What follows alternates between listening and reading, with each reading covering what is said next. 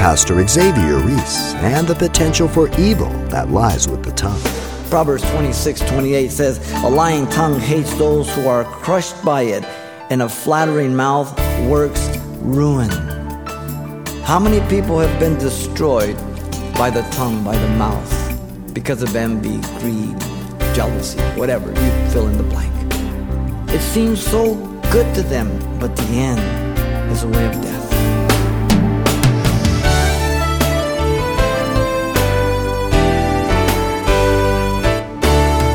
Welcome to Simple Truths, the daily half hour study of God's Word with Xavier Reese, Senior Pastor of Calvary Chapel of Pasadena, California. The first public act of Absalom was the blood revenge he executed against Amnon, his half brother, for abusing his sister Tamar. And though Absalom was of royal descent by both his mother as well as his father, he began to aspire to the throne somewhat well before his time. But as this take charge attitude was becoming a pattern in his life, it eventually became his undoing in the end. And coming up, Pastor Xavier observes several destructive characteristics that mark the personality of one who seeks to divide the church from within the body of believers. Let's listen. The message entitled Beware of Absaloms. There are some people who mean well but end up making a mess of things. And there are others who do not mean well having the sole purpose of benefiting themselves with no regards to those they will injure, damage, or destroy. Yet they seem to have this cunning ability to cover up their wickedness and make it appear as good. And this is not a gift from God, it's from the other place. Such is the tragic story of Absalom David's favorite son. He was the third son of the king, as you know, by Maacah, the daughter of King Talmai of Geshur, making him the royal descent to the throne. From both sides, he had kings behind his family. He was born in Hebron, David's first capital for seven and a half years under Judah. He was praised for his good looks more than any other, from the sole of his foot even to the crown of his head, for there was no blemish in him. We are told in 2 Corinthians 14 23. He was just kind of one of these guys, you know, good looking, you know, he's just charismatic, man. He had all these outward appearances, and the girls just kind of fainted. But um, he was a rat. Absalom would cut his hair yearly, as you know, and weigh it out at 200 shekels.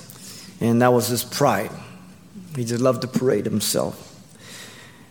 He fathered three sons and one daughter. The one daughter he named Tamar after his sister, and she follows suit in her appearance. She was a beautiful woman. He had been left without restraint, no discipline, no correction throughout his life, and he was never confronted or acknowledged his sins. That's very, very dangerous. He was a child left to himself. He was the epitome of the pride of Satan, Lucifer. Listen to Ezekiel 28 15. You were perfect in your ways from the day you were created till iniquity was found in you. Iniquity is found in us. You and I have such a potential for evil that if we do not walk in obedience to God in the Spirit, we will manifest that evil on various levels. It's not if, it's a matter of when. I am sure that being very aware of his beauty, his talent, his charisma, his right to sit on the throne of David, not to mention the admiration of the people, all cater to his ego. And you have known people like that, or maybe you know some now, or again, maybe it was yourself. And these people just walk around and they just think they're the greatest thing since ice cream, you know? I mean, and, and, and you see it and you're almost embarrassed for them, but they don't see it. I'm equally sure that seeing the favorite place and care that David gave to Solomon as he grew up, Absalom took note And that even brought greater disdain to David because David never took time with the other kids or instructed them. And the Proverbs tells us that, that he instructed Solomon. His crimes were nurtured and bathed in pride, selfishness, and greed for power, without any concern for anyone else, from the murder of Amnon to the overthrow of his father David from the throne. Absalom represents a very specific type of person in Scripture. One who would enter into the church to achieve his or her ends without regard for people, bringing division within the church. There are people in Scripture that we have to note and we have to study and be good students of, lest we be taken in by them. Absaloms are inside the church, not outside the church. And so, having said that, we want to examine the life of Absalom and we want to identify three things about Absalom type people. First, the characteristics of Absalom's. We're going to look at these. Second, we'll go to the objectives of an Absalom. And third, we'll finish with the outcome of an Absalom characteristics, the objectives, and the end of Absalom. Let's begin uh, with the characteristics of an Absalom. We begin here in chapter 13. Absaloms are patient individuals when it comes to achieving their ends. Here in chapter 13, verse 21 and 22, when King David heard of the rape of Tamar by Amnon, he was very angry but did nothing, as you know. And it says, And Absalom spoke to his brother Amnon neither good nor bad, for Absalom hated Amnon because he had forced his sister Tamar. They are very patient people. They have that canny ability to put on a convincing act nor miss opportunities. They never miss a beat. In verse 23 to 29, we read next that after two full years, Absalom ordered the slaying of Amnon as he invited all the king's sons to the feast at Baal Hazor. And he commanded his servants there in verse 28 to watch him, to give the very order to kill Amnon when his heart was merry with wine. Half brother, he's there. And he gives the order without any qualms. Absaloms are heartless, treacherous. In fact, he exhorted them to not be afraid there in 28. Have I not commanded you? Be courageous and valiant. See, these people have a, a, mastery of manipulating people and involving their evil and wrapping it in God and to encourage people. I'm speaking from 36 years of walking with God. I'm speaking of with 33 years in ministry. I'm speaking, if you can get into my mind, to hear and to know all the people that have gone this way and have destroyed others and themselves. It's a heartbreak. Another characteristic of Absaloms is they are students of people. In chapter 13, verse 36 through 39, Absalom knew David's weakness in confronting and holding his children accountable. Also, that time would regain him favor with David, his father. And he was right. Even as it declares, remember, he killed Amnon, then he took off to his grandfather's house. So David lamented the death of Amnon as Absalom fled to his grandfather, the king of Geshur. But after three years, David longed for Absalom in chapter 14, verse 24 and 28. This is brought about as Joab saw David's concern, remember, about Absalom, and he sent a woman from Tekoa to plead fictitiously for her son who had killed her other son, that his life would not would be spared by the family. And then she turned the tables on David, declaring that he ought to be a doer of what he had declared that judgment. And so Absalom was allowed to return to Jerusalem, but he could not see the face of his father for two years. But Absalom knew his father. He knew how to work him. Third characteristic is found in chapter 15, verse 1 and 2. Absaloms are obsessed with power. Look at verse 1. They love to be in control and display power. Absalom provided himself with chariots and 50 horsemen to run before him. He's just kind of this macho man guy, you know, just out there. Presenting himself as a proficient heir to the throne. Look at me, look at me. These people do not miss an opportunity. One that was among the people, not like his father, remember? His father had kind of recluse a little more, and he's out there every day. Look at verse 2. They love to be seen and heard, even as he rose up early and stood by the gate. The gate, as you know, the city is where they always uh, uh, presented civil suits and cases, and the king and the elders made judgments there. That's where the government actually was exercised and perform there. Uh, you remember the Lot sat at the gate of the city of Sodom as a judge in Genesis 19.1. He looked to the fields of, of Sodom and Gomorrah that were well green and watered, and then next he's in the city, and before you know it, he's a judge of the city. His sin's always progressive. It, it, you don't just say, well, I'll only go so far and that's it. It's always progressive. You remember Boaz went to the gate of the city, and there he redeemed Ruth and Ruth chapter 4 as he made his case before the elders. Now, notice verse 2 here. They love to be thought as loving, but also to be told that they're loving. Basking in the glory of people around them, but they are not a people person. They, are, they use people being shallow in relationships and commitment. They could care less about people. They're very superficial, they're very selfish, they're into themselves. As you're talking to them, you can tell they're not paying attention. Another characteristic is found there in verse 3 and 4. Absaloms exalt themselves by undermining the existing authority. In verse 3, they affirm the needs of the people while at the same time pointing out the flaws and insinuate the lack of care by the existing leadership to undermine their authority. Listen, verse 3 Then Absalom would say to him, Look, your case is good and right, but there's no deputy of the king to hear you. Hmm, how sad. They're masters. Look at 4.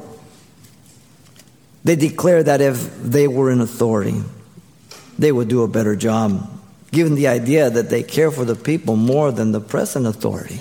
Listen to them.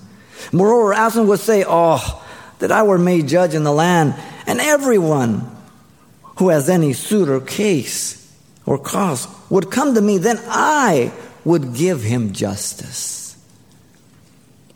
Yes, wisdom resides in me. And when I die, that's it. Wisdom's gone. Job told that to his friends.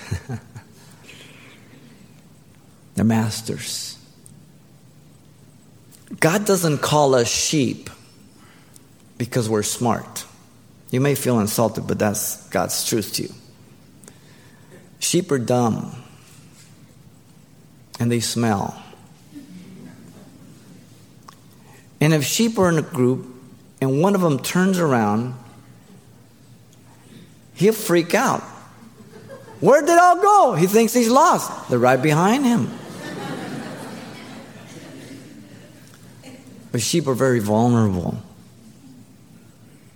And they're taken advantage of. Learn that simple fact. Do not be offended. Be wise and understand that you're just like a sheep.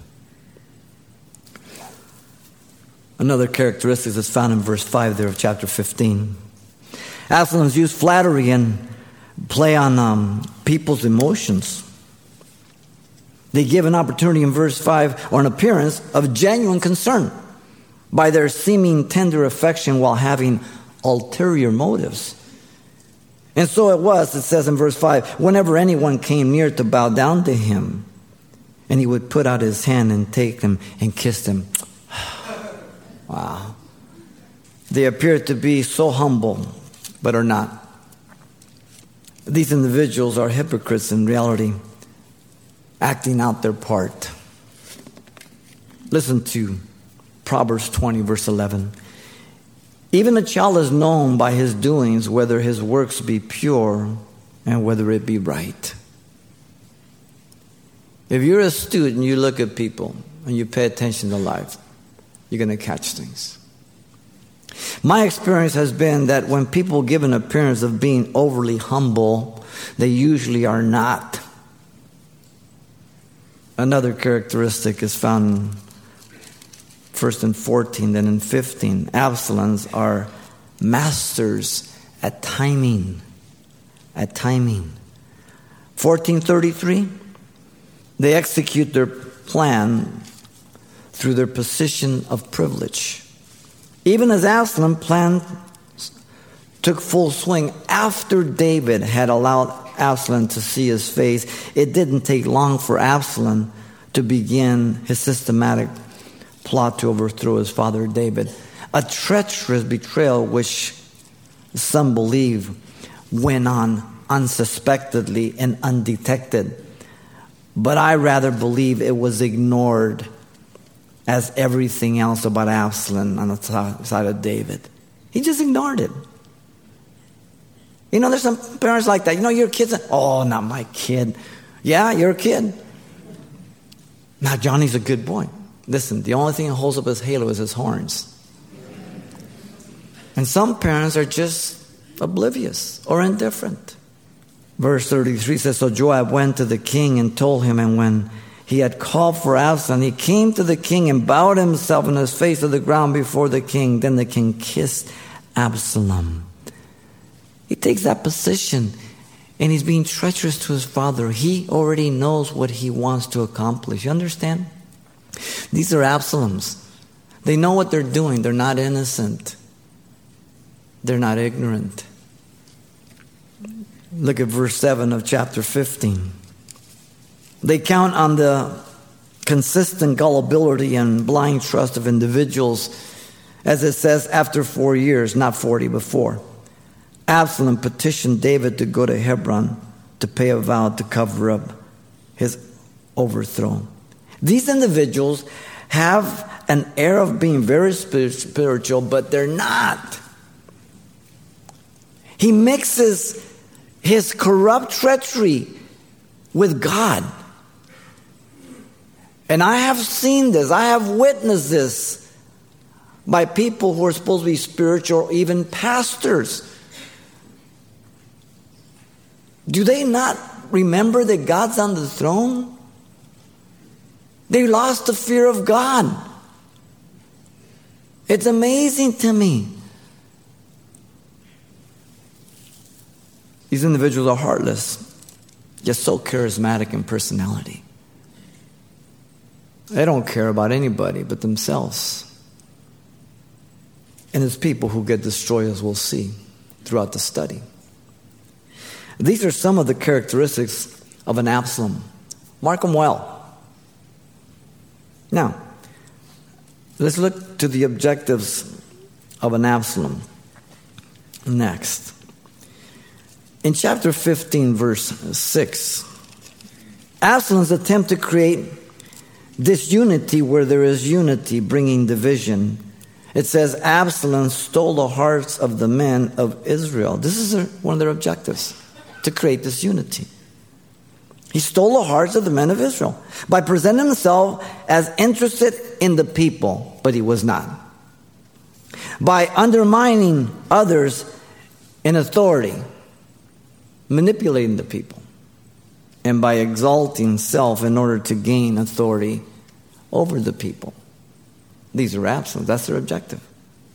Proverbs 26 28 says, A lying tongue hates those who are crushed by it and a flattering mouth works ruin.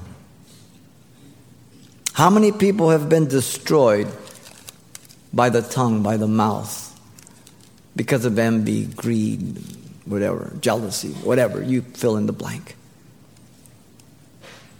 And I'm talking in the church. Forget the world. The world is lost. They can do nothing but sin. But I'm talking in the church.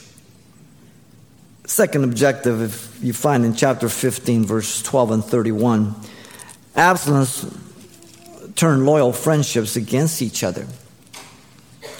In, in verse 12, there Absalom sent for Ahithophel, the Gilonite, David's counselor, as he was offering sacrifice. What a contradiction to be worshiping God and being involved in a treacherous overthrow of God's chosen king. It works not only by Absalom, but the people that they choose. Absalom was not the chosen king. David is suffering consequences. God has forgiven him and judged him, and he's got to deal with that. But nevertheless, David was still the anointed king. You understand? Absalom took advantage of Ahithophel's disappointment and bitterness towards David to pull him into the conspiracy. Now, Absalom is a manipulator, opportunist, but Ahithophel has his responsibility too, right? Now, I don't know how all that works out in the judgment of God, but I know that each one has his part, one more than the other.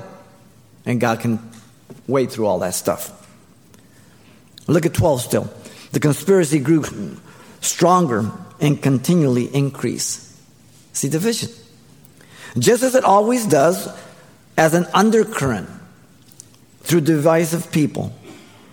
As ministry is going on, Absaloms are in the church dividing, trying to divide, trying to make disunity. They, they feed on it. It is fed by the people's carnality and gullibility. They are excellent observers of carnal people. they can suck in. Verse 31 of chapter 15 gives us the effects of betrayal by close friends. And it's always painful and devastating Yet one must trust God for it when it happens. Listen to the verse. Then someone told David, saying, Ahithophel is among the conspirators with Absalom. And David said, Oh Lord, I pray, turn the counsel of Ahithophel into foolishness. And David records this in Psalm 55, 12 through 14. For it is not an enemy who reproached me, then I could bear it nor is it one who hates me, who has exalted himself against me. Then I could hide from him. But it was you, a man, my equal, my companion, my acquaintance. We took sweet counsel together. We walked to the house of God in throng. And so David prayed, Lord, confuse the counsel of Ahithophel. And God did that. Though David was suffering consequence for his past sins, God honored the prayer because God had forgiven him and he knew that Ahithophel was wrong. Wow. It's hard when someone who is close to you, that's why it's called treachery. See, if someone, you go buy a car and somebody rips you off, he rips you off. That's not treachery. He's just a thief. He got over on you. But when someone close to your wife, your husband, a brother or sister who's close betrays you, that's treachery because you've let him in. You understand? You've trusted him completely. That's what makes it treacherous. When those things happen, they will happen, you must trust God. You must go to God. Okay? You have one of two options, ladies and gentlemen, in life. Either you will turn to God and get better, or you will turn away from God and get bitter. One of the two. You have the choice which one, but you do not have the choice once you've made the choice. Don't get sucked into all the junk. You be the church. You be that example. You be part of the solution, not part of the problem. Pastor Xavier Reese, illustrating with the example of Absalom the progression of the destructive actions of those that seek to cause division in the church. And you can find this program online to hear any part you may have missed. Just browse for today's date in the radio listings link at calvarychapelpasadena.com. And today's study carries the title Beware of Absaloms and is available on CD upon request for just $4. And make sure you pass on this study to a friend in your church or Bible study when you're through. Once again, the title to ask for is Beware of Absaloms, or simply mention today's date. You can request your copy by writing Simple Truths, 2200 East Colorado Boulevard, Pasadena, California 91107. Or to make your request by phone, call 800 926 1485. Again, that's 800 926 1485. Or the address once again is Simple Truths, 2200 East Colorado Boulevard, Pasadena, California, 91107. And thanks for mentioning the call letters of this station when you get in touch. This helps us track the effectiveness of this ministry in your area. And then join us for more Simple Truths next time with Pastor Xavier Reese.